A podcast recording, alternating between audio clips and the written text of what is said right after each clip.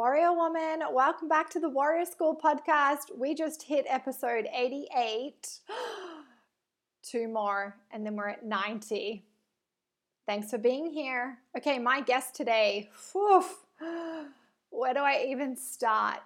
Well, one, he's one of my favorite humans in this world. He is a dear friend. He is a fellow coach and teacher. He is a powerful leader in the space of training. He is a business owner. He's a husband. He's a dad. And it's actually really cool. I have a male on the podcast. I don't have a lot of males on the podcast, but I had to get him on because, well, one, he has so much knowledge in this space of training and building a strong, resilient, and capable body. He's done it for over a decade. He helps so many of his tribesters, which we get into today, build strong, bendy, and very skillful bodies. Vic Hoxley is the founder and owner of Anatomy in Motion, also known as AIM. Anatomy in Motion is in Sydney, Australia, and he owns and runs this with his powerhouse of a wife, Sarah. And I had to get him on because I have been speaking a lot about training foundations, timelines, you know, how long it actually takes to build strong, resilient, capable bodies and to get the results that we want in our training. And I felt like I needed someone on my side. So I asked Vic to come on and speak about his work and, you know, his beliefs around training and how to build strong foundations, timelines, you know, how we get results. They have some pretty cool values and priorities in AIM. So they really value quality of movement. And for those of you who know me and know my work, quality matters. You know, how well we move matters. AIM also prioritizes personalization. So this individualization for all of their tribe members. And they thrive on this learning environment. So they have these specialized sessions and small tribe classes to train together. You know, Vic and I believe that we're stronger together. We learn better in a environment where we're training together. But it's also really important for it to be personalized and individual. So both are really key and both shine through AIM. And they also are students. You know, Vic's a student himself, and he's been a coach and a teacher for over 10 years. But if you watch his practice, one, you got to go check him out. You know, we get into talking about aesthetics and body composition and, you know, how to look good naked. But you have to go and have a look at his body composition and what he can do. And the thing that we really talk about is that that's a byproduct from our practice, the way that we look. And so go check him out. He's also an eternal student. You know, he's always learning himself. The thing that I love about them is that they have, you know, 3 coaches, no bullshit coaches that are amazing teachers at AIM. They have specialized sessions. You know, they have what they call a tribe, which is their members. Their clients are tribesters, and they've created this culture, which is so cool to watch through their social media. So on the podcast today, Vic and I talk about how to build a strong foundation. We really talk about the fundamentals of training. And here's a little bit of a snapshot of what we chat about. So we start off by talking about foundation and this concept of foundation and why it's important and the fundamentals of training. You know, what are the fundamentals? Why do we need them? And how do we start building them? Then we chat about key things we need to have a successful training practice. And, you know, it's a plan and a strategy and a program. It's a try, but we also talk about other things that are really fundamental. We talk about how to train to build a strong body. You know, what does the training look like? What's the journey look like? Then we chat about body composition and results and how to look good naked.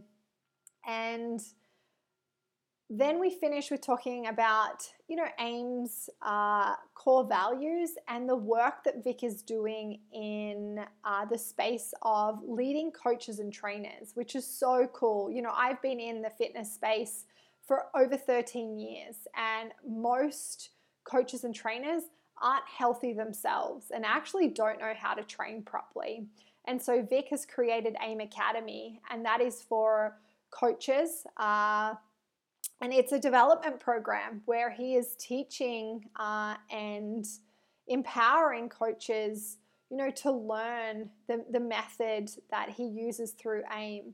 And it's amazing. I've been lucky enough to go into AIM and present some of my work around training with the menstrual cycle to all the coaches in the academy. But Vic is the leader that we need in this space. It's very hard to find a good coach, and Vic is an amazing coach and an amazing leader. And I'm so grateful to know him and to work alongside him to help people build strong, resilient, capable bodies using, you know, a process and a method that we've been experiencing ourselves for over a decade. Okay, warrior woman, I hope you enjoy this conversation with my dear friend and fellow coach, Vic Hoxley. Welcome to the Warrior School podcast, the podcast for women who train. I believe lifting weights, knowing our cycles, and training with them is the future of women's training. I also believe this training, nutrition, and health stuff shouldn't feel so goddamn hard, and we should all feel strong and confident. So, this is your go-to show for practical information to build a stronger and healthier body. You'll find content on training, nutrition, hormones, and tons of experts who want to help you get stronger and healthier.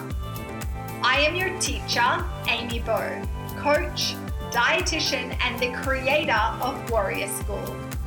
Okay, warrior woman, let's do this.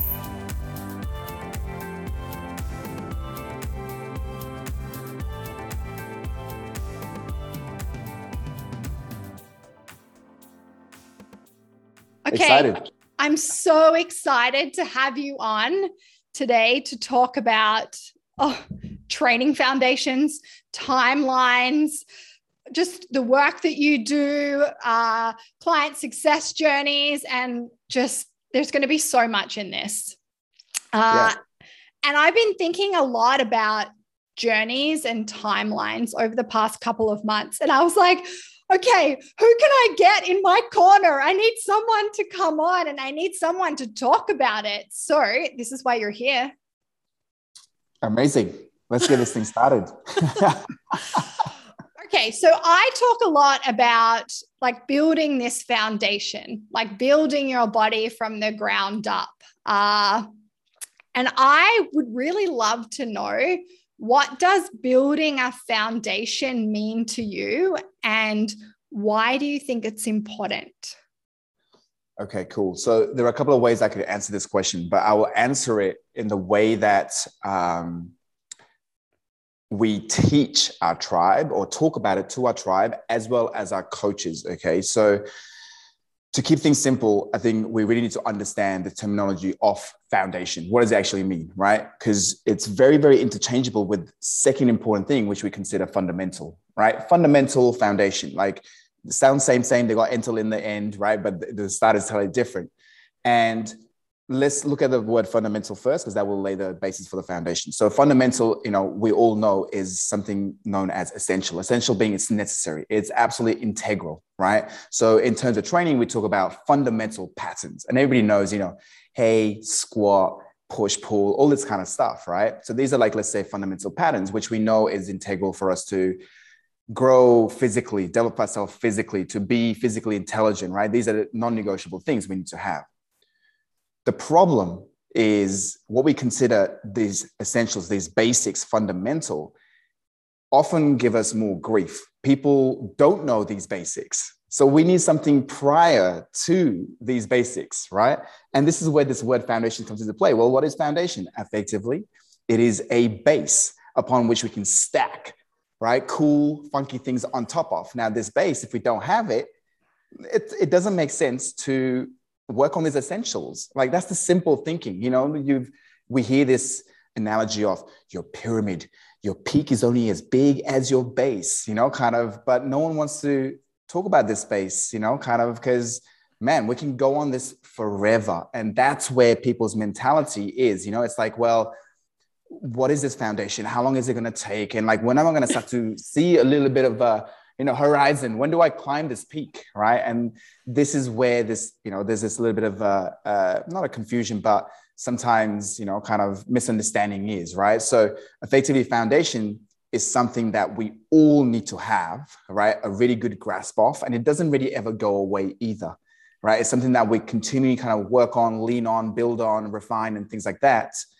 So that's what, like, I would consider a foundation. It's basically like, you know, the stuff before the non-negotiable happens, which basically means like, this is the McDaddy of non-negotiable.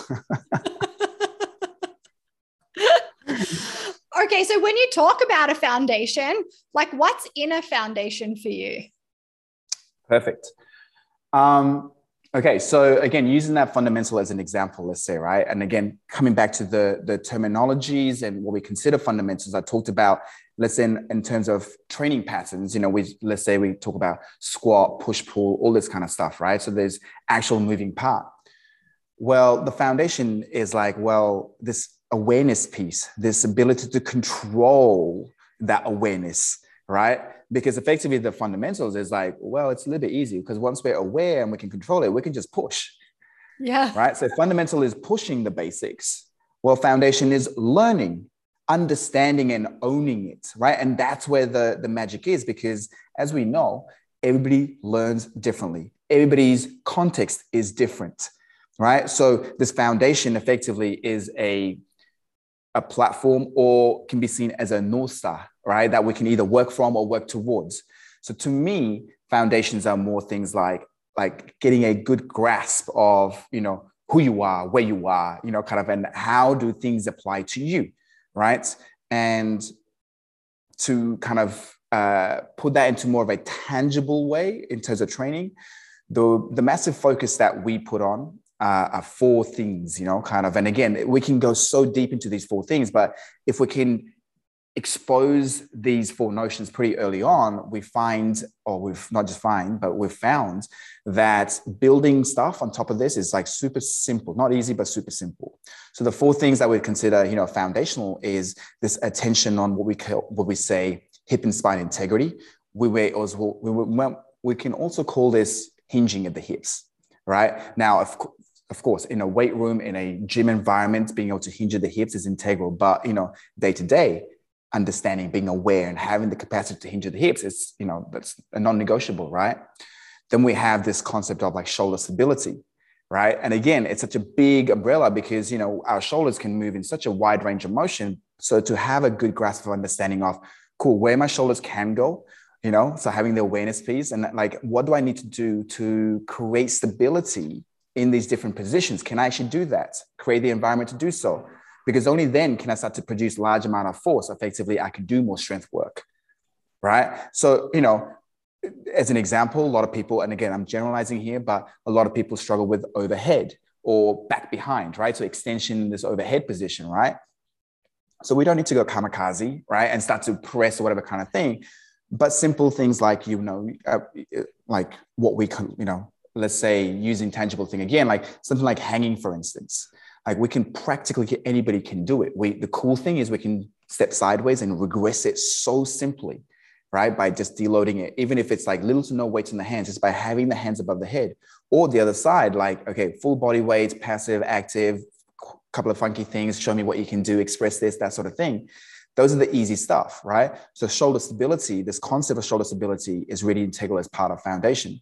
So far we have hip and spine integrity or hinging, and then shoulder stability. So we've got downstairs and upstairs, right? Then this third side of things, the third key thing, this is something that probably doesn't get spoken often about in strength or movement, right? Which is this attention and intention to breathing. Now, in terms of, let's say, training, especially strength, you know, we know we need that breath to be able to create tension. You know, we can refer to it as bracing and that sort of thing. We also know kind of breath can be utilized to downregulate us as well, right? So this breath is a super powerful tool. I mean, the way I frame it up is like, it's so integral that you just can't live without it. I mean, true. I mean, fact, right? So it sounds so stupid when I say it, right? But, you know, if we're not aware and not in control of how and where we're able to breathe, and being able to be adaptive and how we use our breath in different tasks and scenarios, right? So bringing, you know, the breathing analogy or breathing concept to being able to hinge the hips or shoulder stability in different positions, like it just amplifies those other two, you know, concepts, right? So we've got the hinging, we've got the shoulder stability, then we've got the breathing. And the third and last is effectively like single leg work, right? So I call it like, you know, I talked about the fundamentals being hinging at the hips or squatting, right? We can call it knee dominant or hip dominant, that sort of thing, right? And the key thing is like, I don't know about you, but we say squat is basic and fundamental, but a lot of people who come to us at the start, like squat is not basic. Like squat is like, it's a struggle. It's like, fuck, I can't go down there, right? It's like world of pain, right? So it's not a basic for them, right? So if that's the basic, well, what's before then, right? So this is why in the process of foundation, we talk about, okay, let's look at single leg, right? And we can look at that single leg from a stability perspective. We can look at it from a pure awareness. You know, can you stand on one leg? Can you pick that shit up in front of you? That's like hinging. You're going to have to hinge at the hips. You know, can you bend your knees this way? It's like more knee dominant. And then we can start to layer things up because we're starting to bring awareness to one leg, to other legs, starting to kind of, you know, build trust, confidence, you know, and being able to move in different, you know, different ways, effective on legs. Because once we're confident there and once we have a certain capacity, like standing on two legs and doing two leg, you know, stuff on two legs becomes really simple.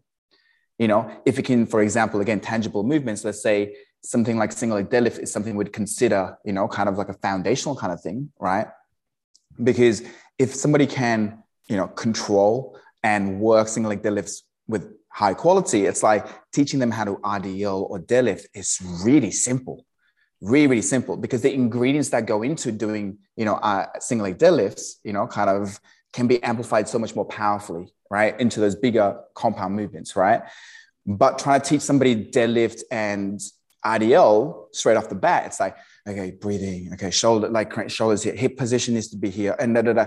So it's like, we're going to have to revisit all those things anyway, but it's going to take us longer and it probably, because it could be detrimental, right?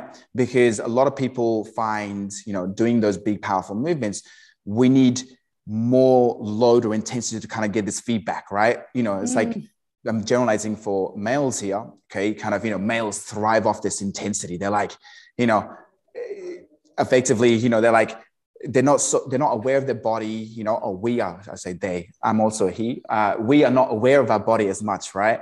And, you know, it's like, let's say something at 40 kilos, right? Versus something at 60 kilos, we go, oh, 60 kilos, I can blow myself up. I need to, okay, yeah, shit, that's complaining. That's telling me, oh, I need to do that more, right?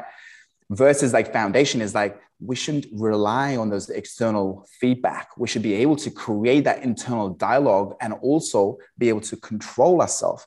And that's what the attention is in that, you know, the foundation phase. Now, as I said at the start, the thing is the foundation and fundamentals are so interchangeable, right? And they have to be because one feeds into another and, you know, we can kind of step sideways as well. So that's where the beautiful marriage is created effectively, right? Because if we can have those two concepts really down pat, being specific and building badass moving, you know, or like high level complex shit kind of thing becomes, again, really, really simple. It's just an execution thing. Yeah. So I actually want to jump forward a little, and I really would love you to talk about, because your model is so cool that you use at AIM. And I really would love to talk about your students, your members, your client, their success journey. Like, what does that look like?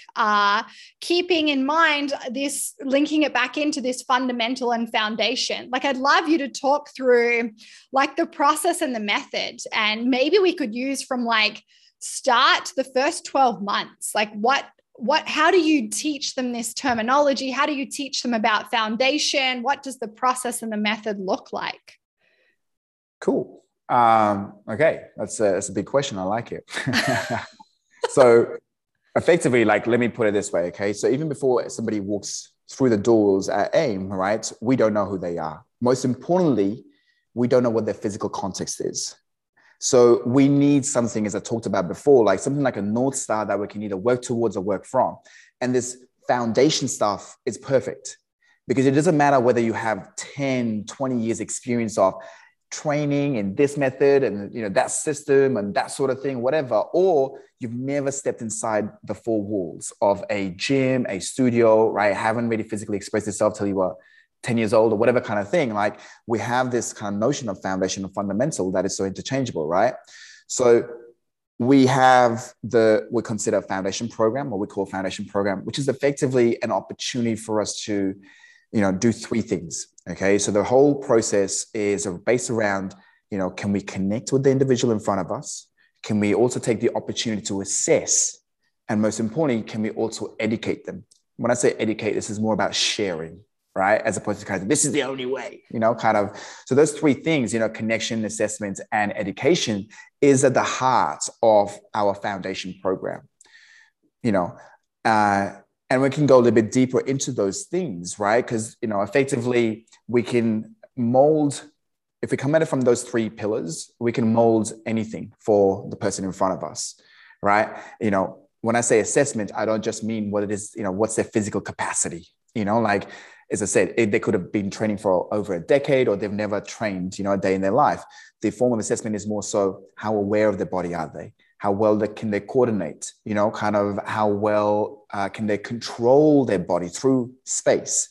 You know, how do they really learn, right? How do they engage? Like, what's the best way? These are all forms of assessments. And unfortunately, as we, you know, kind of were taught, I don't know if I can, back in the medieval days, right? This shit doesn't happen in an hour, right? Yeah. It doesn't happen in a week. You know what I mean? Like, it's, because frankly, we may catch somebody on their best day, or we can catch somebody, you know, on their worst day, right? So again, we don't have this continuum, you know, where like we want to kind of feel things out. We want to create an environment where we can be a little more consistent, right? And again, this is why the foundation concept, you know, and the fundamental concept gel really well together, because the idea right now isn't to kind of go hard or go home, right? It's more so, what can we learn, and how well can we play with this concept, this idea, and how well can we use this concept in multiple different facets, right? So effectively, our foundation program, from a business standpoint of view, it's like 4 weeks long, and we feel like that's long enough to kind of get to know somebody. And the process is, you know, one-on-one initially. So we have one-on-ones for 4 weeks, you know, just once a week. But then we also give them opportunity to come into a couple of our classes, which are, and they're very, very specific type of classes. We call them, you know, Get Bent, which is a flexibility oriented class. And then we have our foundation or strength and movement classes, right?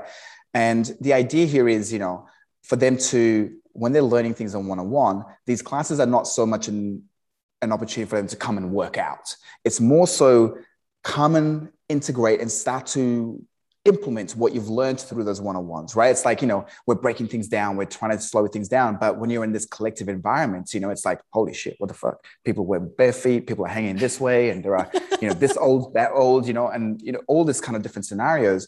We also want them to get comfortable with that, right? But there's this amazing thing that happens when you work in a collective mode. You know, kind of, it's the development that we get out of, you know, working collectively. It's super powerful, right? You know, this is why group training is awesome, right? You know, most people would be like, I don't want to do it on my own. It's more fun. There's more banter. And yes, there is definitely that, you know, which is obviously the main attraction piece. But the way we conduct it is, you know, for us in a group environment, we actually make people responsible for each other, right? So it's not just a case of like, you know, somebody at the front, let's say me as an example, saying, this is the work, guys. Okay, go, you know, and time's on kind of thing. It's more so, you know, we're talking about, okay, this is the project that we're working on right now. And this is obviously where we're at. And as here's a little reminder, cool. Now we're going to, let's kind of split off a little bit. And again, you know, people according to each other's context or whatever kind of thing. But then now is an opportunity. Okay, can you see what's in front of you? Right? Can you see that? Okay, what? If something doesn't smell good, it doesn't look good, it's probably not good, right? So it's like, speak up. Now, obviously, you know, don't shit sandwich things, like, you know, call it out. It's like, what can they do better? How can they refine? Even if it's just laying their hands on them. So we learn passively. It's you know what I mean? Kind of like, then obviously there's like you doing the work and same thing's happening on you. Now somebody's like, eyes are glued on you, right? Which is amazing. So this is why we have this one-on-one, this personal time, you know, working at your time and space, like at your pace. And then we have this like collective, like, okay, cool. Let's start to put shit together. And you know, there's a little bit of urgency behind how do we do that? And again, that's a nice little push. Of course, different styles of people, different personalities, all that kind of stuff, you know, gets factored in a little bit, right? But it's cool, right? So effectively that process in itself is like 4 weeks foundation wise, we call it a foundation program for that reason, but it's more so kind of give people the opportunity to get to know us and for us to get to know them.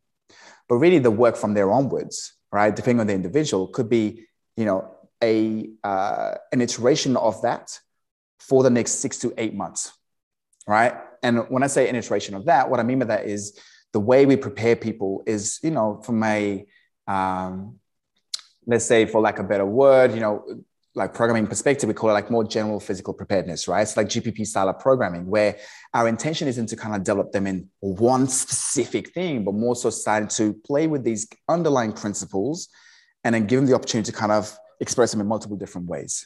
So an example would be, you know, of course, we're going to teach them how to lift, right? But lifting is not with the sense of like, I'm going to set PBs on deadlifts or squats for that matter. We have what we consider fundamental movements, right? So it's like, okay, can we split squat, right? Can we step up? Can we do single leg deadlifts? And as I talked about before, we have different iterations. You know, there's like 3 stages. Have you understood the pattern? You know, can you coordinate? Then there's that stability perspective. Can you control it? And then the strength, last phase, the strength or the expression is the easy part. It's like, do more than you did last week, go hard, you know, that sort of thing. You know, and that's plenty, you know, now obviously that's one example, but there are other things happening, right? There's upper body happening, there's like flexibility work happening, there's physical context and stuff like that.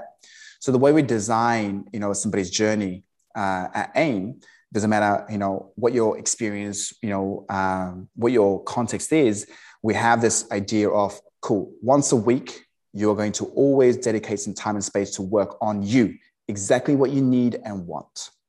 Then we have this opportunity for them to come and express themselves in multiple different ways through, you know, these projects and classes and stuff like that.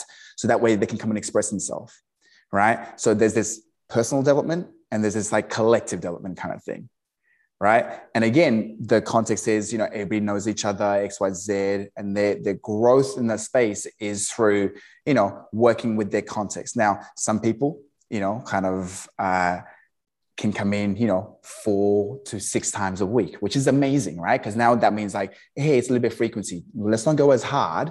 We're going to focus on those things. As opposed to, let's say, you know, somebody who's like, okay, I can make 2 to 3 times. Now that's slightly different context as well. It doesn't mean the work is different, but we need to factor that in, right? Starting by just kind of obviously voicing out, okay, cool. The work that you do is really, really important. We need to be a little bit more potent in the work, in the way we do things.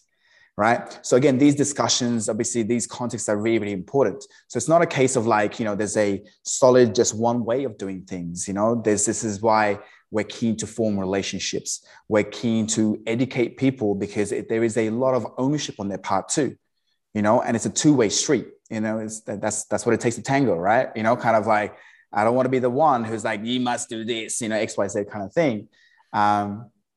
And that's a really, really cool stuff. You know, the way kind of somebody grows into the space, you know, in that first I'll probably say kind of 6 to 12 months, you know, is effectively kind of what they do is they get to learn about themselves in a completely different way. What they get to do is they get to build themselves in a way that they can express themselves in multiple different modalities. You know, I'm talking whether it be on gymnastic rings, being able to express upper body strength or flexibility. You know, I'm talking lower body strength work, but most importantly, be able to interchange between them, right?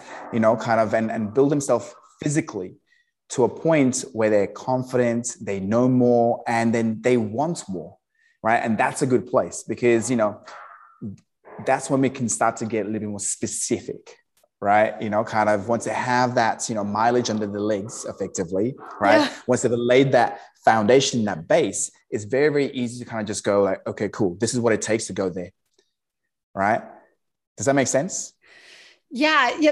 There's so much in that when you're speaking, you know, when we come back to this, the foundation, what I'm hearing is, you know, we're building like our range of motion, we're building stability and coordination and tension and awareness in the body. We're learning movement patterns. We're learning feedback, like internal feedback in the body. We're learning how to see external feedback through working with other people.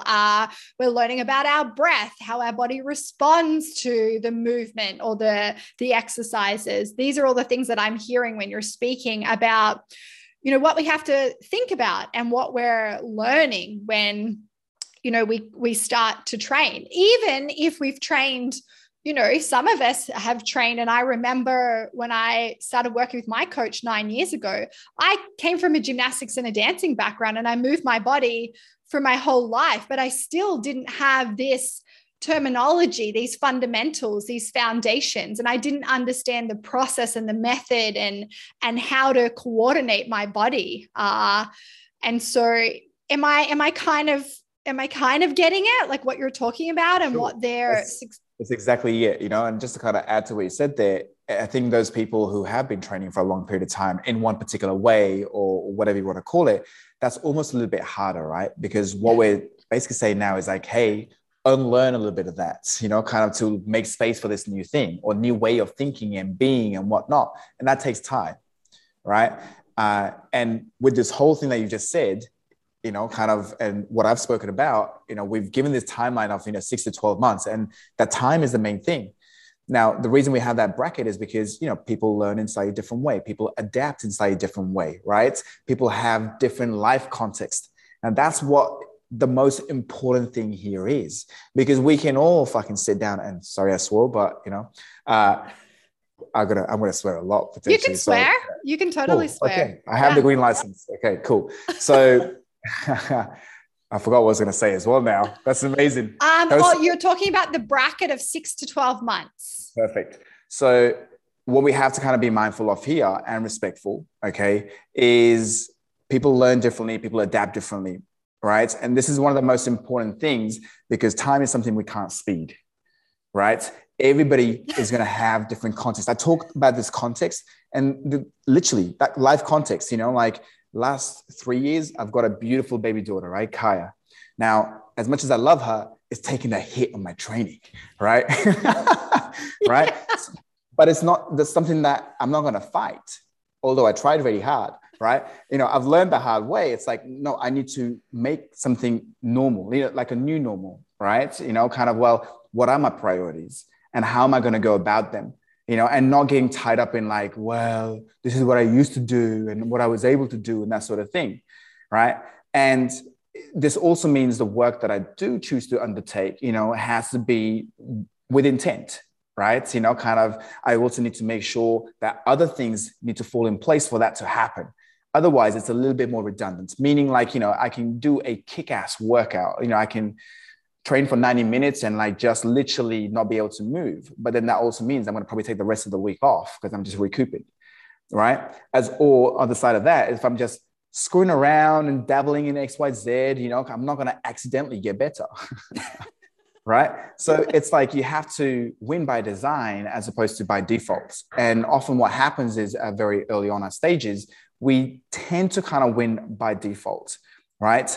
And what tends to then happen is as life starts to happen, right? You know, as the responsibilities, as you start to adult a little bit more, what we realize is, not only does that kind of have different impact, on our bodies, as well as our obviously mental and emotional level, but there's also like our actual mental, emotional capacity as well, right? Because we've learned and grown in a certain way, and none of that is useful anymore. So it's like this continual evolution, right? That's only going to happen if we do with intent. You know what I mean? And let's say, you work with a lot of females, and, using females as an example, we have a lot of females, at AIM, and you look at their, kind of progress and their timeline. I've worked with ladies, at AIM for, let's say, kind of last 3 years since we've been open, and to see their growth and their journey over the last 3 years, there's like this wave, but that wave is going up, which is cool. As in like, it's in the positive trajectory, right? But we're going to have these troughs, we're going to have these peaks, but we're going to have these troughs. And it's really important for us to understand, A, why the trough is there, and then B, have something in place that's going to allow us to come out of that, right? And obviously a big part of that is not going to be me just holding hands and then trying to, because I can't swim, by the way, okay? So, I can't drag people out of these things. The best thing that we can do effectively is prepare people, right? Not just physically, but also kind of, in the mindset. And a big part of that is approaching how you, go about physically developing yourself, because how you develop physically is how also you get impacted mentally, emotionally too, right? If we're going into the physical, training session, as if we're going to set a PB and then we don't, that's not only going to damage the body, but it's also going to hurt this, that's just a really poor example, but you get what I'm trying to say, right? So that timeline is really, really important, like understanding that this shit takes time. Yeah. And this is the thing that,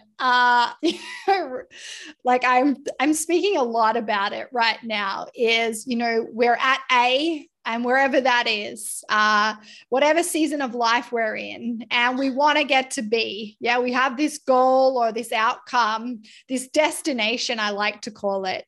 And we really want to know how long it's going to take, especially if maybe we've been there before, or if we've spent a long time maybe recovering from an injury or trying to heal our body and get energy back. We don't want it to take too long. And we also really don't want to suffer the discomfort that we might experience to get there. And so I've been speaking a lot about this journey from A to B. And you just said it a little bit before around working with a lot of females that, not just females, but it's not a straight line. We don't just go down the highway from A to B. There are, ups and downs and troughs. And I guess, I would love just to speak a little bit about this timeline piece. And I'm not sure if it comes up a lot in your work, and people ask like, how long is it going to take? Whether that is to get a certain skill, or maybe from being in pain to pain-free, or from changing body composition. I don't know if we could riff on a few of them. And just, I'd love to hear your thoughts on like timelines and, how long shit actually takes. Yeah. And look, I'll be honest and transparent. Like I have these conversations, but it's really important to know who's in front of me. You know what I mean? Because the way I'm going to deliver it is really, really important too. Absolutely. Right? Yes. That's the first thing. And, let's say, we have, and we can make these things up. So we can make a few contexts up, we can have somebody who has always been so physically, mentally, emotionally strong, right? And whatever's happened, and like now things are not going the way they are, or they want to take things to the next level. So effectively, these guys are go-getters, right? They're like, coach, I'm ready. Put me in. I'm ready. Coach, put me in. Right. Let's go. Let's go. I can take it. That sort of people. If they were to kind of ask me, well, cool, how long is it going to take? It's almost like the opposite, to me, I'm like, well, you got to pay your due diligence. And a big part of that due diligence right now is you got to show whether you can develop patience. Right. And, the way that I like to kind of think about it and proposition it to them, is because no one wants to talk about the headspace, right? No one wants to really take the Google map, zoom out view. Right. Cause I talk in years, I'm talking like, it takes 3 to 4 years to kind of change the whole round, and it just continually evolve yourself every 3 to 4 years. That's a good amount of time. But not everybody's like, you mean 3 to 4 weeks, right? You know, kind of like, so coming back to this, you know, go-getter, you know, kind of like who just wants the next best thing. It's like, okay, cool. The only way this person's going to learn is by feeling, right? No matter what I say, you know, although the head's maybe nodding or maybe logically they are agreeing with me, emotionally and physically they're like, coach, put me in, I'm ready, just give me an opportunity, right? So for me, it's very, very important to actually take him a step forward or maybe even 2 steps forward and give him that opportunity safely to kind of say, okay, cool, show me this, like, let's do this, because that's the language that we'll only learn in by feeling and doing the work, you know. So let's break into some tangible actions, right? So let's say somebody, I mean, I don't know, let's say somebody building towards a chin-up, right? And, you know, we're kind of following through the steps, you know, effectively we're talking about foundation. I mean, if you can't hang with your body weight, doing chin up with your whole body weight, it's going to be really far-fetched, right? But, you know, just go with it, right? I mean, that's the foundation. But then the fundamentals could look like, okay, we're still kind of working on these things. We can introduce isometrics. We can look at eccentrics. We can look to control certain things and whatnot, you know, and then we obviously get those kind of, you know, people, maybe today's the day, somehow magically I'm going to do this, you know, like, and then, no, not today, you know, that sort of thing, right? Well, rather than kind of just seeing them fail every single time or them being disillusioned and thinking like they need to go to the next level, cool, how can I get them to understand the work that we're doing? We're going to just step sideways a little bit. So I just changed the parameters, right? Yes, that's what I wanted to hear. Yes, what right. You were just talking about. You go back and you link it back to like the foundation and the moving and the hanging and like where they're at right now. And yes, you want to give them the opportunity to explore the pattern or the movement and how it feels. And like, it's okay to not be able to do it, but then you want to step back into that. Okay, so we're on the journey and this is where we are. And this is the piece that people get stuck to. They want an exact time. And I keep saying, I don't have a time for you. I can't say at 18 months and 4 days, you will get a pull-up. All I can tell you is that this is the process and the method. These are key skills and standards that we need to achieve. And we work towards that. And yes.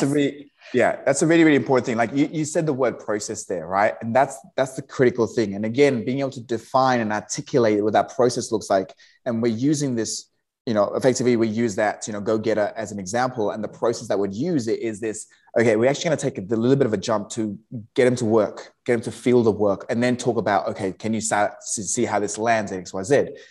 If we were to go and step onto the other side of the spectrum, right? You know, those people who are like, no, I don't think I'm ready yet. You know, like, no, I think I'm happy with where I am right now. And I don't, like, this is the happy place, you know, like I just need, you know, I'm happy here. Those kind of people, right? You can see what's happening here, right? It's like, cool, here's the process. You know, like, okay, you can do X, Y, Z. Today, we're just going to start to see how much can we express ourselves. So again, we change the parameters up to get them to build this trust and confidence. Oh shit. And I'm talking like, you know, let's say working isometrics on the ground to even simply having your feet up off and being a little bit higher. It's like, oh, you can hang there. Cool. Hey, can you just like come down to that hanging position from that top position? It's like, oh, okay. Now you're doing eccentrics. Now we just got to do it better. Can you do it to a time? You know, like, so we can slowly and gradually build confidence there, but the process is the same. Right. And this is why this is really critical. This is what I remember kind of, it's how we deliver it. And obviously kind of, you know, who's in front of us, because people learn in different ways. Right. And the key thing we're talking about here is for people to be successful, we need to create the right environment for them to adapt. Right. Putting stress on the body for the body to adapt stress. So adapt to that stress. That's like what exercising, training, moving is. Right. The problem is, right, the amount of stress that's coming in and also the environment the individual is creating, like to recoup from that stress, right? Those are completely different realms. And we can design a program. This is why I fucking hate people who reach out like, hey, do you do this program? I'm like, I don't know who you are. Like, Like we can take a blanket approach and that's cool. Like it may work, it may not work, you know, But the reality is kind of like, we have to, it's not just the stress that's coming in, that's the easy part, but it's more around kind of people understanding and taking the time to make sure that, you know, create the right environment for themselves to succeed long-term, right? Now, we can do this in a couple of different ways, you know, so people can come to us and be like, I only have this much time to, you know, as in like, when I say time, not an hour, but like, you know, I have 6 months to get this thing. And it's, 6 is an arbitrary number, of course, but it's like, well, we can make things really intense, meaning I can give you the stress that we traditionally need for you to develop physically, but we won't be good friends and you'll probably be broken, you know, before we even hit halfway point, right? And it's like, it's simple as that, right? But again, people learn and work in different ways, right? You know, kind of now, you know, this is where it's my responsibility, you know, in terms of how I educate these people and how do I create these environments and stuff, right? And then for that to happen, obviously there's this trust, that relationship that we need to have, and that's a whole different conversation. But, you know, effectively the way I articulate it, you know, to people is what we're looking for is long-term development, but we just want to sprinkle a lot of short-term wins, right? That's what we're looking for. So here's the end in mind, and the end in mind could be, fuck, it could be a year, 2, 3 years away. I don't know, you know, like depends on like how hard you're willing to work and how well your body adapts and responds and X, Y, Z. But that's the end in mind. Like, cool. That's like so far, like, how about these short-term wins? Like, you know, if we do the things right way, like we should be able to do this. How about we orient everything around this particular thing? Once we get there, it's like, we achieve this. Let's consolidate. Let's, okay, what's the next thing? How do we maintain it? How do we sustain it? How do we build from it? You know, how do we refine it? Again, those are just different ways to say the same shit, right? Mm-hmm. So it really kind of boils down to, you know, how people understand who they are and obviously what they need at the right time. But as I said before, like time is something we can't speed, right? You know, kind of, and talking about those life contexts back in, the reality is a lot can happen in 3 to 6 months, right? You know, coach, I'm ready. I'm like, I've done everything you've said for the last 3 months, you know, like X, Y, Z. And then the next 3 months happen, you know, fucking lockdown happens or whatever, right? World pandemic hits in. Like as of today, there was a digital pandemic, right? Facebook shut off, Instagram shut off. I mean, I don't know what to do, you know, kind of, we don't know. Right. And that's going to bring a different set of problems which your body or you'll have to adapt to and whatnot. So we have these ebbs and flows for that reason. But as long as we are clear and have this clear north star to work towards and we're nowhere on the rise, that's the most important thing. You know, in terms of the speed of the work, like it doesn't, you know, we try advocate, you know, that's not the priority. You know, kind of people can come in wanting that speed element side of things, but I think that's probably because they don't know more either, right? And as you know, as we've talked about and as the way you would educate people, you know, is creating awareness in themselves. You know, what is this? Who is this? You know, kind of as opposed to, you know, them saying, hey, can you put something together for me, you know, to push me along this way to get me over there, you know?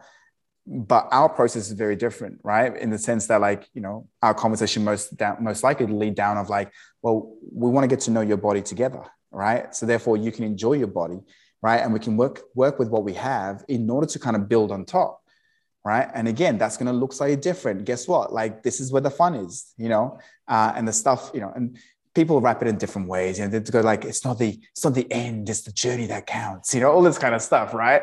But yeah, I also care about like results and goals. Like I love getting to a destination. I think that's really important. That's but I was having a conversation today and she was asking, okay, but how long, you know, how long to be? And I said, well, one of the reasons why we don't know is because the body is telling us, the body gives us constant feedback. So I can create this plan and maybe give you this number, maybe, but so many things are going to happen in the body along the way that we need to adapt to, which therefore may make the journey longer, shorter. We might have to pause for a little while. And so, yeah, I really like how you spoke about there are so many, and I often speak about it as in like the expectation and reality gap. So we have our reality, which is how we're living our life. Now, not good or bad or right or wrong. It just is how we're living it. And to create awareness around how we're actually living is really important,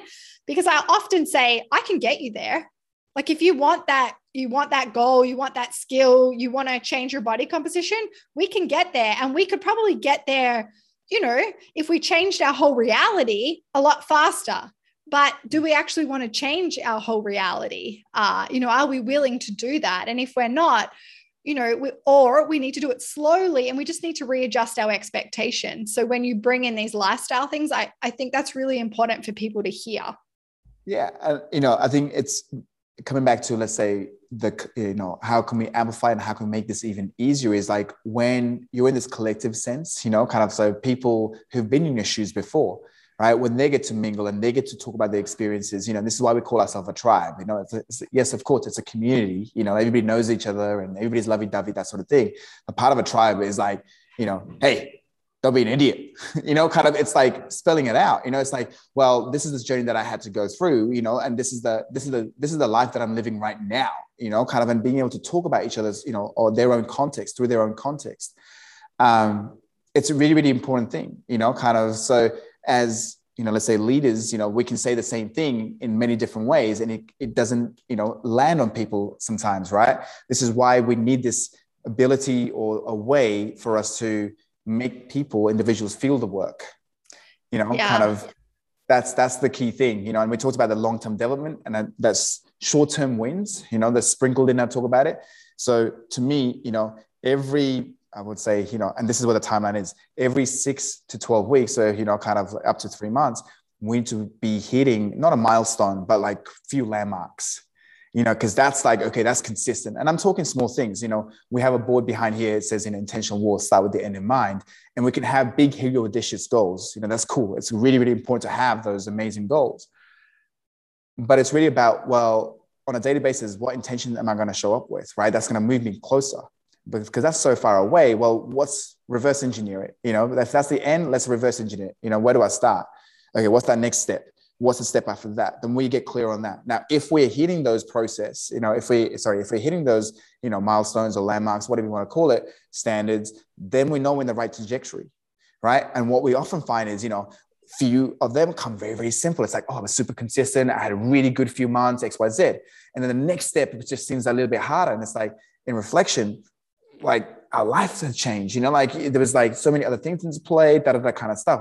It's probably best to park that up a little bit, you know, kind of, or think about how do we consolidate the ones that we've just built, right? Because if we stay consistent, then it's so much more simpler. We jump a couple of things. It becomes like, oh yeah, it makes sense now. I'm just connected. You know, the amount of times people kind of go like, now I get it, you know, kind of, it's like, I can do it. I can just do it. It's like, yeah, that's because of the work that you put in, right? And it's because people don't see where they've come from, right? They never see that.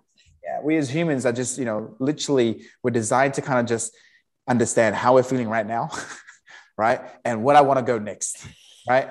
So even if I arrive at a milestone, a huge milestone, you know, it's like yes, there's a little bit of a joy and, you know, there's high-fiving and it's like, yes, can't believe this, awesome. But the mind goes straight into like, what's next? You know, like what's the next thing that's going to keep me busy and occupied effectively? Yeah. Right. And what we're saying here is like, hey, take your time to understand, like, you know, like how are you able to not just do this thing, but also how are you able to use it in multiple different ways, right? And being able to relate that, because that's the end goal. Like we talk about, you know, the work that we do in this space or any space for that matter, you know, kind of we're in the car park right now, is, you know, to improve our quality of life, right? Through this thing we call strength and movement.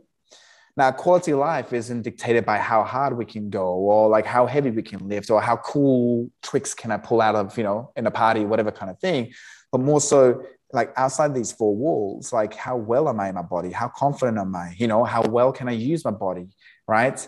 And then, you know, kind of being comfortable with that, you know, kind of, or having the trust in your body to be able to do and express things, you know, kind of in whatever way you need to and want to. Like that's ultimately the big goal, right? Because that trickles down to, again, coming back to the mental state and the emotional state, you know, kind of, yeah. And again, that shit doesn't happen overnight. Like you don't get comfortable, you know, kind of in your own skin as this kind of thing. Because that's what a lot of people kind of initially come in, right? Like, let's not sugarcoat this. A lot of people, like we all train, whatever you say, to look good naked. Like simple as that. Like everybody, like we only want to put ourselves, you know, kind of into uncomfortable scenarios or contexts, you know, intentionally, in the hope that we're going to look good naked, right? Of course, we then tie it to like being able to do good, you know, look good naked doing this thing, right? But, you know, kind of effectively, that's the major thing, right? And again, to develop yourself physically in that sense, it's like, it doesn't happen overnight. And yes, we can go and, you know, get attracted to these shortcuts effectively, right? It's like, you know, go hard on this diet. It's like, I got to go high intensity this, or like I follow this strength protocol to get me over to this and X, Y, Z kind of thing. But none of that stuff really works, because you don't know what your new, you know, what you don't really know where you started. You don't know what your foundation is effectively, right? Like the starting point. So you can put this new stress in your body and you commit to it for however long, right, to get this result. And let's say magically you get to that result, right? So let's talk about, let's say, weight loss for this example, or even a skill, right? So two different, you know, people, two different contexts, right? One's looking at weight loss, one's looking at a skill, something like a handstand, right? They just put the work in, they commit, they diet hard, or they train really hard to get themselves to whatever the end goal is. This person can do a handstand for 15 seconds, and the other person, you know, has got to this magical number they wanted to. But the reality is they didn't really take an opportunity to understand where they were, what was the actual process, the underlying things. So once they get to that end, like the end goal, what most often happens, not always, but most likely and most often happens, is they don't know how to consolidate that. That was never really, you know, their normal thing. So when they revert back to what they believe is normal, right, they're going to go right back to where they started, if not worse, right? Now, the other extreme would be like when people get there, they sort of kind of like, this took really hard work and whatnot. So like they get to that peak and now they're saying like, well, I don't, like, what's the next peak that I need to climb? So it's like they're in that mentality of like, I need to get to the next thing, keep myself busy, keep myself occupied. But if we live like that, oh my God, man, that is a shit way to live. Kind of. Yeah. But yeah, you know, bringing it back to physical, it's effectively like understanding if this is the base, let's put the work intentionally to get to a new base, and then let's consolidate that. Let's make that the new normal. And then we're ready to strap in the backpack, new peak, let's climb. And guess what? It's going to have a crevasse, right? I'm going to have to go down before I start to climb up. You know, I get to the new peak. Let's settle down. Let's look back. Oh shit, I just climbed from down there. Like I couldn't do that. That was the highest thing that I've ever done before, you know, da-da-da-da-da. Get ready, get clear. Okay, there's a new peak. Okay, let's strap in. What do I need? X, Y, Z, build towards that. And that's the continual, you know, kind of growth. You know, that's the continual evolution that you will go through. You know, obviously throw in the mix of like, you know, bad weather here and there in that peak. I don't know, you know, the real life, the reality. Yeah. There's different ways we could talk about it. Yeah, no. And we've landed in a really cool spot, which is around this, like our aesthetics, like our body composition, because it is, you know, one of our biggest whys is to change our body composition, whether that is to lose weight or fat mass, or for the body composition to look a bit different, or to gain muscle mass. And I just really want to know, well, a couple of things. So one, I'd love for you to speak like as a leader, like how you have these conversations around, you know, changing the body composition. Like what does that look like? A little bit of the journey. And two, I'd love just to know from you, you know, with your training. For me, the way that I look is a byproduct from the practice, from the training. And yes, of course, I totally agree with you. We want to feel confident and certain in our body. And you could say that, like, we want to look good naked. But for me and my training, it's always been, you know, it hasn't been driven by reaching an aesthetic goal. It's been a byproduct. And I'm not sure about you and your training. Those of you who are listening can't see Vic, but I highly recommend that you go and have a look at, one, what he can do with his body, and then two, the body composition. And so there's two pieces in here. The first I'd love to tackle is, how as a leader do you have conversations, especially with women, around them wanting to change their body composition? And how do you link it back into this building foundation timeline? If they just learn how to train and learn about their body, they could get there. And then two, I would just love you to speak about like your training practice and if it is just a byproduct. Cool. So I'll talk about the tribe first, and it is a conversation that we have, all the time. As I said, it's obviously in the back of the mind, right? Almost to a point, somebody new coming in and their intention could solely be, the often way to downplay it, right? I want to move better, that kind of thing. And there's the extra 5 kilos that I'm carrying, slowly just put it at the back, I'm like, cool, that's awesome.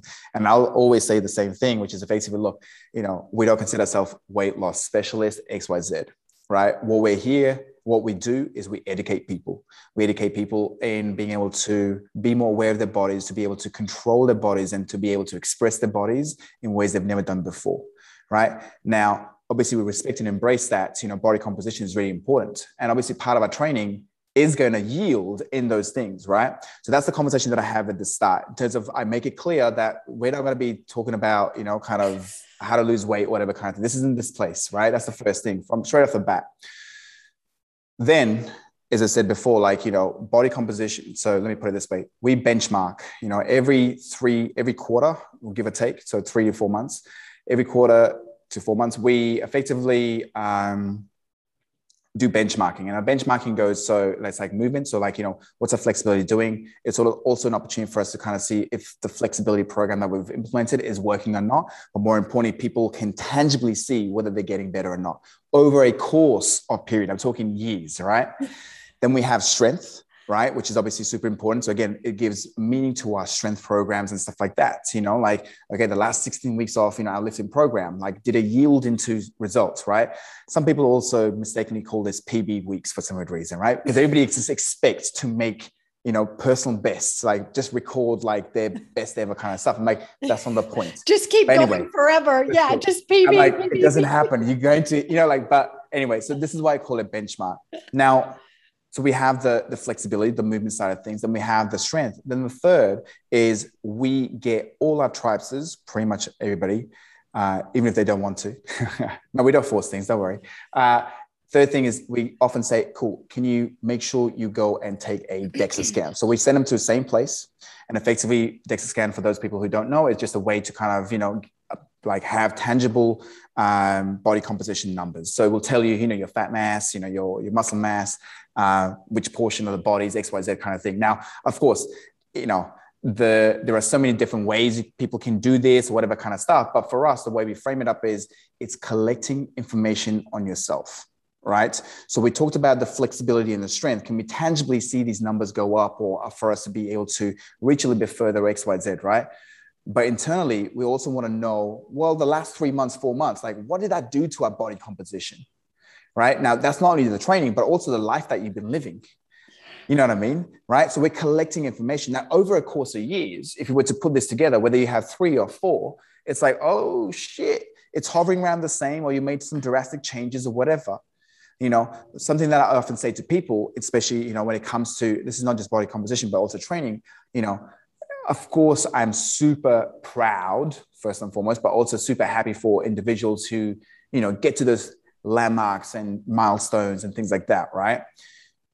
But I try very hard, and it's very hard for me, to not emotionally kind of tie, my responses around that, because to me, that's like an expression, the way I frame it up, let's say coming back to the weight loss kind of thing, it's like 3 months of working hard and you got to where you want to go. I'm like, I'm super happy. I'm super proud.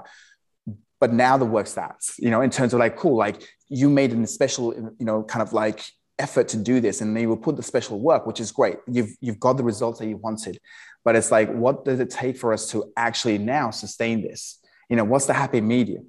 Does that make sense, right? And again, yeah. This only happens if we start to collect information, if we start to bring awareness to what's actually happening over a period of time, right? Again, I don't want your best 3 months. I actually want to know what your worst 3 months is, because now we're working with something. That's the reality that, you would use. That's the terminology that you use. That's the reality. Out of 3 months, if you had to travel on work, every other weekend, X, Y, Z, guess what? We know it's a shitty thing. It's a blah, blah, blah, whatever. So don't get yourself emotionally tied that you're going to be your best physically. Our goal over the next 3 months is to make sure we can sustain and maintain good, physiology, good, put the right amount of stress. If you've got I don't know, you know, like a holiday coming up or XYZ, like, okay, cool. Like, yeah, you have the time and space. Let's push a little bit harder, all that kind of stuff, you know, and let's get you ready for that. You know, that's always a simple way of thinking, but that's also, you know, when coming back from it, it's like, okay, cool. We're not going to start where we left off, right? Okay. Kind of like, okay, let's just see where we're at. Let's consolidate a few things and let's see how well can we maintain this, you know, let's create this base, you know, kind of, and, then talk about obviously how can we kind of, you know, add to it over a period of time. So talking about the, you know, the body composition, looking, you know, good naked, you know, all this kind of stuff, it's really important because, as I said, like, it's in the back of people's head, whether, you know, they like it or not. You know, talking about myself, like, no, like, I don't really, when I say I don't really care, like, I don't train to look good naked, right? So I talk about, you know, my training, it revolves around looking swole. I want to be supple and I want to have savage body, right? Basically like all those things, you know, kind of where like I can just do what I want when I want to do it and like be just able to fucking be comfortable enough to do it, right? You know, so, you know, I don't even care if I throw tantrum sessions, right? It's just like, I don't even know how to dance, but I'm like, it's cool. I'm totally feeling it, you know, kind of like I'm with it and I don't care who knows about it, you know, kind of versus if I do something, you know, kind of very, very technical, what I kind of think, I want to make sure it's like as technical as it can be, like, you know, because that's what I want, you know. And also the byproduct is like, okay, well, you know, I look good or whatever kind of stuff, like I'm at this, whatever. But even myself, like I go through the process of like collecting information, right? So that's again, like me, you know, as they're like leading our tribe, you know, I'm like, cool, I collect these things, you know, so for the last 5 years, I can give my DEXA scans, you know, kind of like, you know, like every quarter, whatever it is. And the reality is like, I can also talk about, hey, this is higher for this reason. You know, like I had this stress in my life, you know, kind of like, you know, I had Kaya, sleepless nights, you know, wasn't training as hard or whatever, right? Versus getting down to whatever. I'm like, I wasn't trying. But this is probably the reflection of when I started to kind of like push my body a little bit this way, whatever kind of thing, right? So there are so many different ways we can bring about this awareness piece and then this kind of, this, what's the best way to say it? A way for people to kind of see things in a way that allows them to take more ownership, right? And a big part of that ownership comes from like, not just knowing what to do, but more so why and how. And that's the most important part. Now, if we can present it, you know, kind of continually, right? You know, again, not a one-off thing. Like, hey, you want to do this? Do this. That's like the, that's like, okay, barter system, right? But you don't want to look good naked? That's cool. Just collect the information anyway. We want to see where you're at. You know, and they, oh God, okay, that I'm actually better now than I was when I was working harder. Yeah, why? Because you've been consistent, right? You know, the frequency is there. So in your head, you haven't worked as hard. You probably haven't, but you've been smarter. You're in a better position. You've taken the time to consolidate, you know, because when we get tied up trying to chase this new thing, you know, it's like, well, I need to do this and to be there, whatever kind of stuff. That's a stress in itself. Mm-hmm. And that's especially true when we're starting out on a journey, right? You know, kind of like when we don't know what we don't know, right? It's a stress in itself. It's like, well, I only have this person to look up to and like, they're so far ahead and I want to be like that. And I need to be there as quick as possible. And, you know, that sort of thing, but that's not the reality. Right. So kind of, again, this is another way to kind of bring, you know, kind of the timepiece into it. We can tie whatever their intention is, whether it be, you know, kind of body composition, strength, movement, whatever. Does that answer your question? Yes. Two things that I love from that is the piece around consolidation, because people don't talk about it and don't think about it like that, because they're on to the next thing and the next thing. And they don't allow the body to sink into it, sink into the practice, the skill, maybe the body composition change, whatever it is. And so I love that piece of consolidation. Okay, you achieved the thing, whether it's big, small, it doesn't matter. Now, can you stay there? Can you sink into it? Can you do it consistently? That was one of my favorite pieces. And then the second was around collecting information. I love that piece. And I think it's so powerful. And that's what I teach my warriors to do, collect information. Yeah. So like, you know, like knowing, you know, you over the last few years, like, you know, I know you journal everything, right? And that's effectively collecting information, right? And I'll put hands down, like, you know, when you were in this space a year ago, I mean, since COVID, we haven't done it because everything's digital, but we used to kind of make everybody put pen to paper. Everybody had to journal, Now, effectively for most people, it's like, well, can't we just have electronic things? It's just so much smarter and so much quicker to just type numbers in, da, da, da, you know, like, but like the sheer, like, you know, people standing and actually writing stuff down, even if they were writing the same thing, they could talk about what just happened. That in itself is like, okay, that's collect information. How did I feel? Was that hard for you? Fuck, that was hard. You know, like that was not bad. It's last week. What did you do? This is what I did. You know, that's information sharing there and then, right? But for them to kind of have the opportunity to kind of go, well, how did I feel? Okay, look back. Oh shit, this is what I did last week. Oh God, no wonder it was hard. You know, like, so collecting information, I mean, that's a small example, right? That's a live example of what you kind of do already. Like for people, when we're in the work, everything is just shut off, you know, kind of. And when we think the work is done, we don't, as I said, the consolidate or look back, you know, it's more so kind of, okay, well, what's the next thing? Right. Yeah.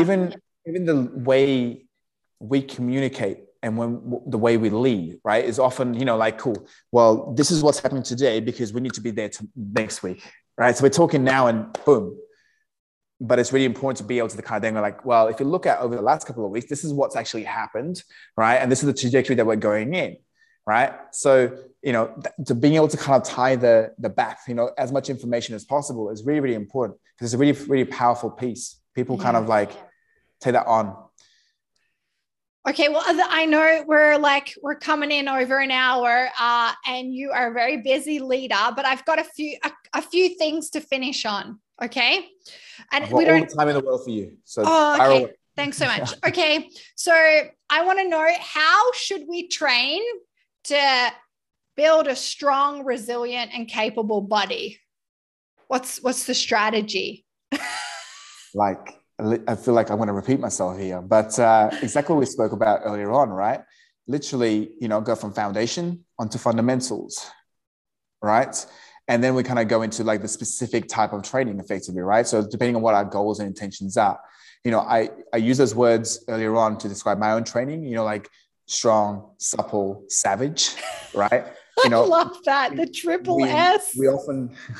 We often use it for tribe. We keep it PG. So we go like, you know, like strong, bendy, skillful, right? So it's effectively the same thing, you know, kind of. And those are the three attributes, if you like. So we put it under the umbrella of attributes. So this is physical development. You know, you can physically get stronger. You can physically bend more, you know, be more flexible. You can physically start to put, you know, those two elements together into a skill, right? So effectively, in terms of training, you know, that's how we teach and educate people on. It's like, well, can we start to kind of teach you the underlying principles that are with all these three things: strength, flexibility, and, you know, skillful. Like we talked about the breathing, being able to hinge, being able to create awareness, being able to control this kind of stuff. Because to do the stuff, you know, a strength program, a flexibility program, or whatever you want to call it, like that's the easy part. That's the simple part. It's just follow that. But if you know the whys and hows and you can actually control that, you know, kind of, and you can make that your own, like that's where you're going to see more gains come into play. Yeah. Right? So that's the kind of the journey that we take everybody on. And like, it sounds so simple, but as I said, you know, kind of like, but it's people's ability to kind of just stay patient, you know, and stay composed during times when they kind of like, I don't think this shit's working, you know, kind of thing. It's like, no. It's going to work. It will work. It's just, you're not working right now, you know, kind of, and like, we need to find ways to get you to kind of gel with this a little bit better. So there's that right marriage. Yeah. So that's it totally does. You know, you do mobility and flexibility, you know, you do, that is an important part of the practice. Yeah. We need to have the range, the access, we need healthy tissues and joints. So this is kind of where I'm getting at, you know, the work that you actually do. If people aren't familiar with like, kind of how you train and the process and the method, but you know, we need mobility, we need flexibility, and then we need to be stable and strong in that. So you might do, you know, let me tie it together. So okay. For people kind of who don't know, you know, kind of effectively, we talked about the process that we bring people on, but once people are in, we focus on these avenues, as in like we pay importance to all these areas in their own right. So effectively, you can look to be strong as possible, but the reality is, right, if we can't position ourselves to apply the said technique to get the strength we want, that technique is redundant. So we need to have the ability to express our ranges and whatnot. Now, again, that's a skill in itself. Like, this isn't a fucking, excuse my language again, like 5-10 minute, you know, warm up at the start, you know, like I'm going to do this or whatever kind of thing. It's a discipline. It's a practice by itself. And it's just as important as strength, right? Effectively, you know, kind of, you can't have strength without the movement piece, right? And you can't have the movement piece without the strength element, right? Obviously, the skill and whatnot, the things that come after it, is an expression of both, right? Your ability to move and express strength fluidly, right? And with total ownership. So effectively, our training, you know, kind of revolves around, you know, this notion around training strength that looks completely different, you know, whether it be upper body using body weight type of training, whether it be external lifting, but that's effectively strength training, right? Then we have this flexibility. Again, so many different ways to kind of train with, you know, kind of flexibility, depending on the individual in front of us, right? People bang on about, you know, same thing like end range training, you know, kind of loaded stretches, ballistic this, you know, long isometric, whatever kind of thing. The reality is all those things work, but it's just being able to combine those things together in parallel to the strength work. Right. And again, there's an art to that, right? You know, kind of, again, like most people can teach strength. Some people can just go flexibly biased, but to put it together in an effective and real world scenario, that's where the art lies, right? Then obviously being able to take all of that, then being able to take all that and creating an environment where they can now express things through, like, you know, handstands and, you know, whatever other skills, whatever kind of thing. You can see how that just, you know, flows into that department essentially. But yes, kind of like the actual ins and outs of training kind of thing, like, you know, all these various modalities is really, really important. You know, the gymnastic type of training for upper body strength, like, it's just, you know, it's a total ownership, because they have to have, or not only have the awareness, control, also strength, they have to have all of this throughout different ranges.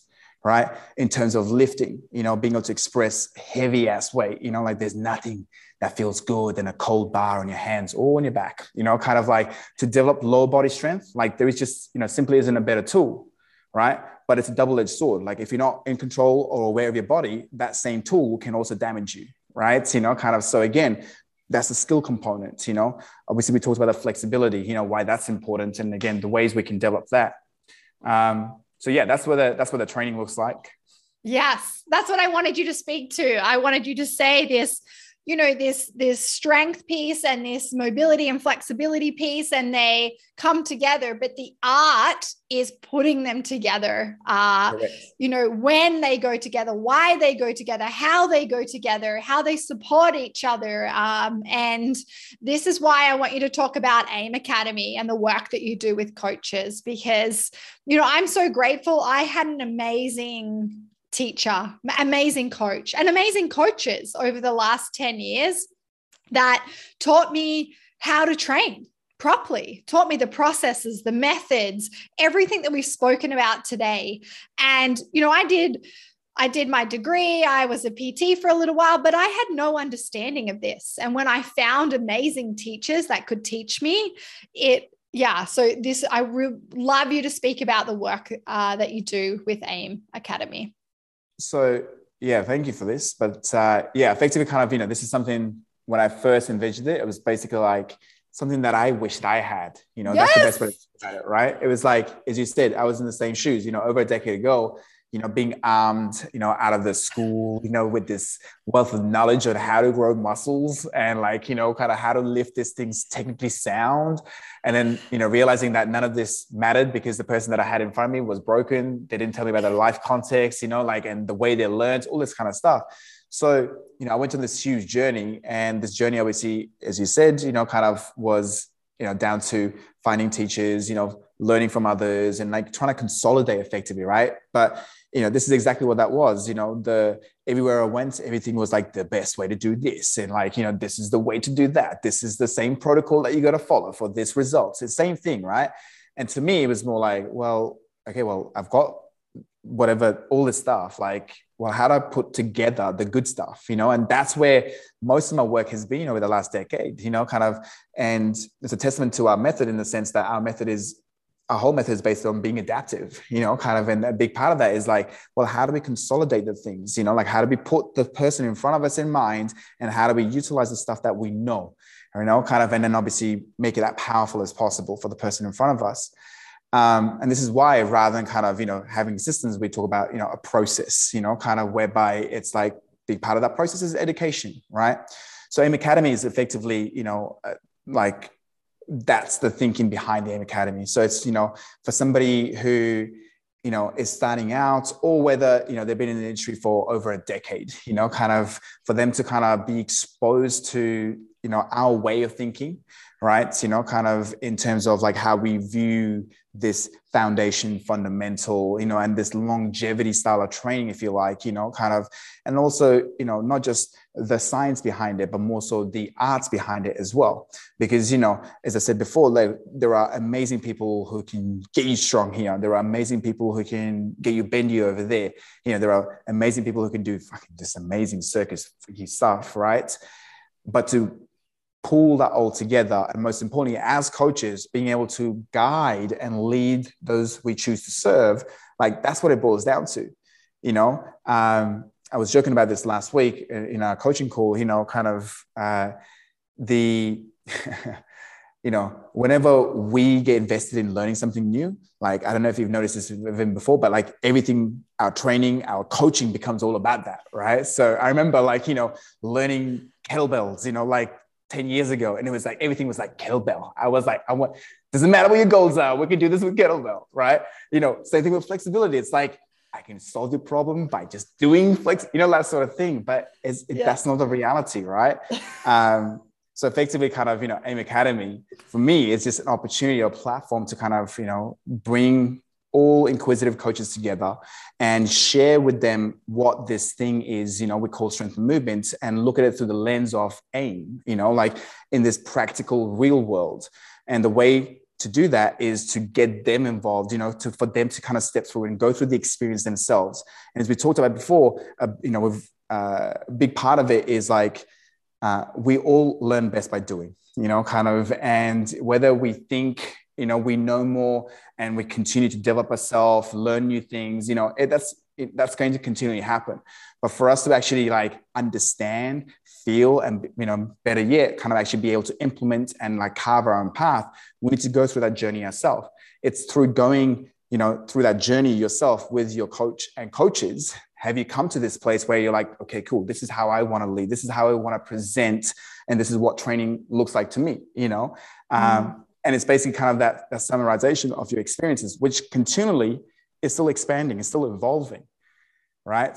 So AIM Academy is basically a platform for me to be able to do that, you know, kind of share our ways, you know, through our lens, by getting other coaches to go through the process, you know, kind of, that's the main intent. Obviously, the other main intent behind it, this is second to it, is an opportunity for me to keep pushing and developing myself, right? Because in order to lead these badasses, you know, the future leaders, I also need to kind of think, well, I need to continually evolve myself. I need to continually push myself. And again, it's not just a case of like, you know, just being a badass in this case kind of thing. It's more so like, well, how do I make this more accessible? You know, kind of, so, you know, the stuff that's already in here, like, how do I consolidate it better? How can I present it better? How can I communicate it better?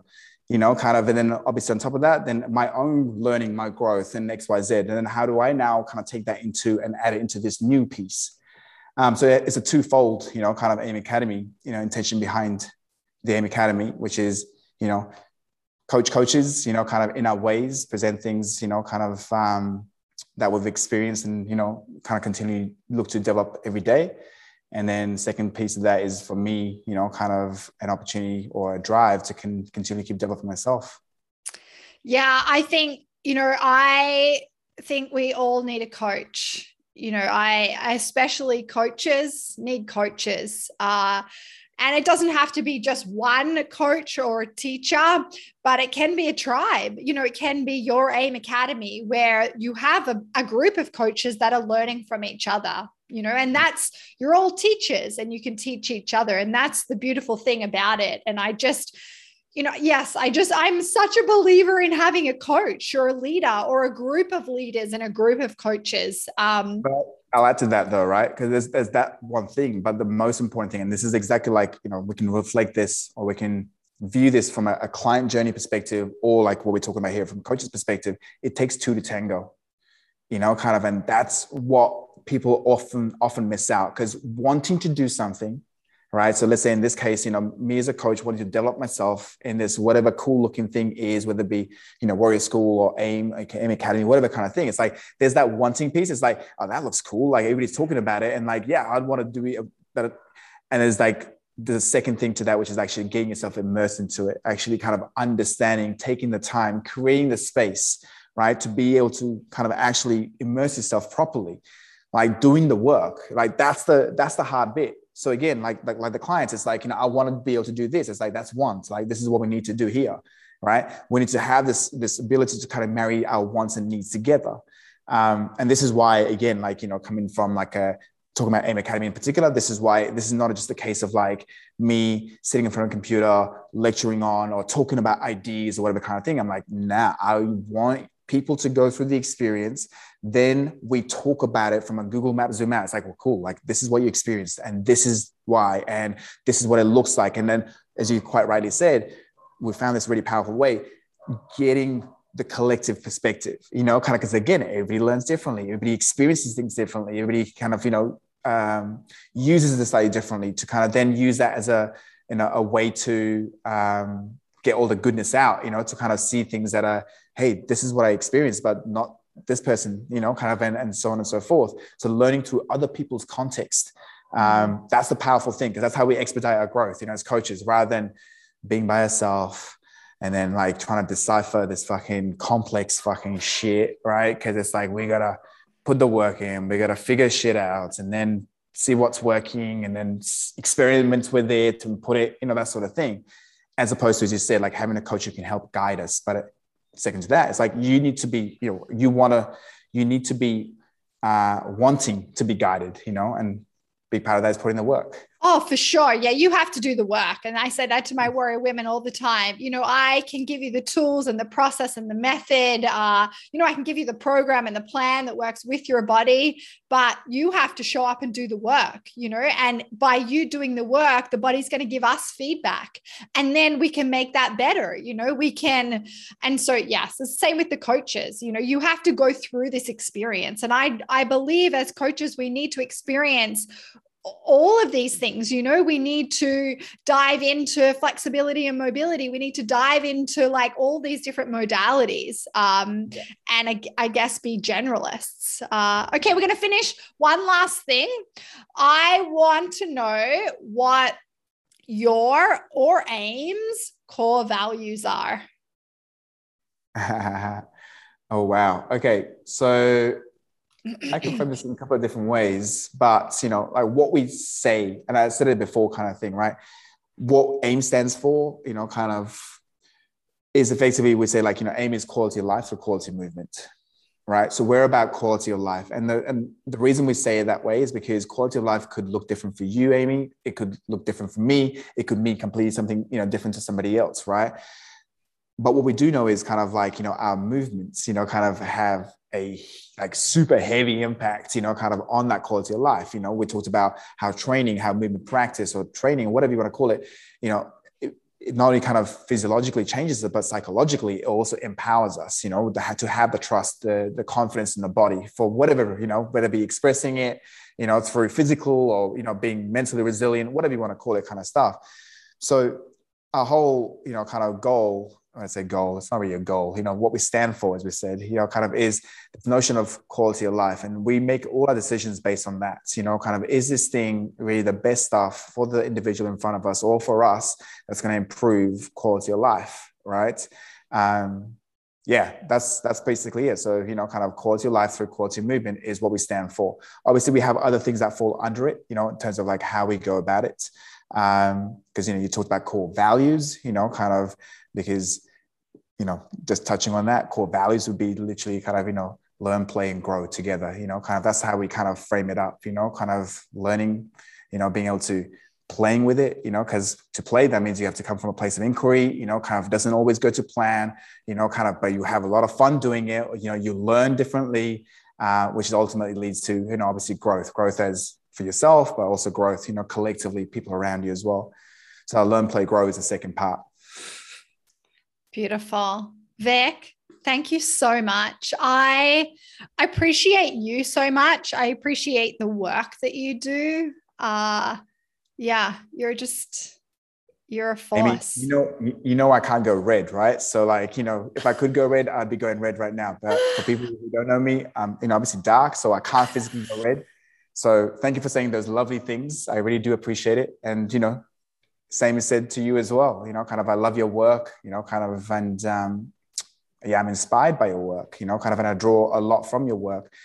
I know obviously you specialize in women, but between you and me, the same thing is applied to males, yeah. You know, kind of, so it's, you know, effectively kind of like, you know, it's just, I think the work that you do is really, really powerful. It's super inspiring. It's super relative and it's real. And it's fun, you know, kind of, and I think in the last year, especially kind of, you know, through what's been going around the world, it's been really, really inspiring to kind of see you grow so much, you know, kind of, and you get so much stronger in the way you present yourself and the way, you know, you're communicating and you're leading. It's like the back of my head, I'm like, okay, cool. Like I gotta level up. Oh, that's so nice. This podcast is not about me though. It's about you, but thank you. Oh, I'm so grateful. About you. No, I'm grateful. I'm grateful. Yeah. For knowing you and the work that you do. It's powerful. You're a force in this space, and you know, you are the leader that we need in this training space. So thank you very much. And thanks for your time today. Yeah, thank you. Thank you so much for giving me this opportunity to come and talk. And yeah, thank you so much for all those nice things you just said to me again. Yeah. Okay, Vic, thank you. Cool. Thanks, Amy. Warrior Woman, you can listen to these episodes wherever you listen to your podcasts. Please give it love by subscribing now. And if you enjoyed this episode, please rate it and share it with another warrior woman. Also, tag me in it on Instagram with your biggest takeaway.